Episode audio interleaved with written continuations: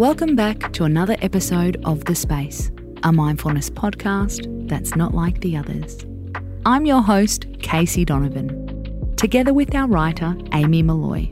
Every Thursday, our theme is all about you, with mindfulness tips to feel like your best self. Do you fight about how much or how little sleep you have? Do you wear your exhaustion as a badge of honour?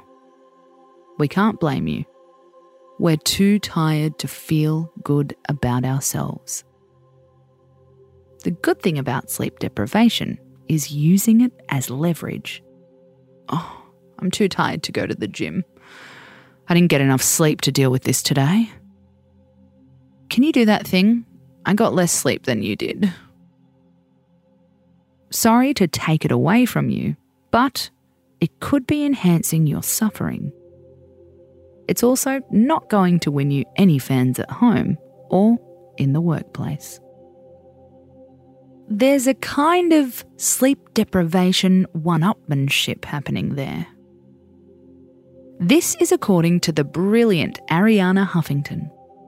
She talked about the concept in her TED Talk on the importance of sleep. If you try to make a breakfast date and say, How about 8 o'clock? Someone is likely to say, 8 o'clock is too late for me. I'm incredibly busy and I've got lots on. They think that shows they're incredibly busy and productive, says Arianna. But the truth is, they're not.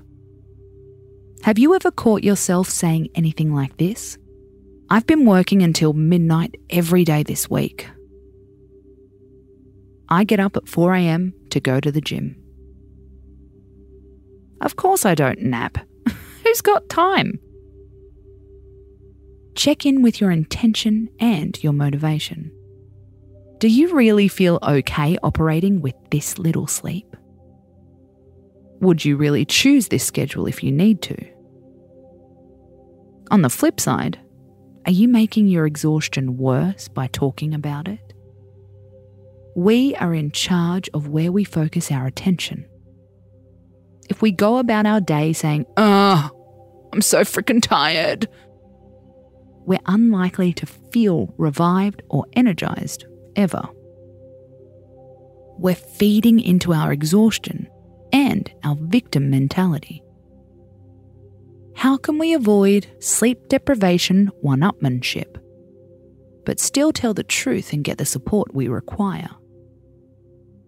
It's all about the words we use and how often we repeat them. When you're talking about the sleep you get or don't get, be factual. How much did you really sleep? And what was really the reason? Don't exaggerate or minimise. Don't blame a fake factor. If you were in the middle of a binge marathon, then say it. Own it. Love it. Don't say you were up trying to hit a deadline or learn a new language. Also, be aware of how often you talk about it. Try to monitor how often you say, I'm tired throughout the day. How does it make you feel? Does it ease your exhaustion or does it make it drag out? Try out a different phase and make it more positive. Something like, I'm hoping for more sleep tonight. I could do with a bit more sleep, but it'll come. We're in charge of telling our story. You can also ask people to stop asking you. Parents get this all the time. We walk into the office and somebody asks, How'd the baby sleep? It's coming from a kind place, but it's not always helpful. You can shift the narrative I'm trying not to talk about it if you don't mind. It is what it is for now. I'm trying to stay positive. Sleep talk is as popular as discussing the weather. But let's keep it in kind.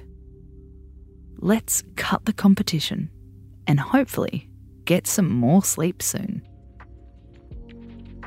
I'm Casey Donovan, and you've been listening to The Space, a podcast written by Amy Molloy. We're back tomorrow with another mood boosting episode. how to celebrate even when the world is hurting.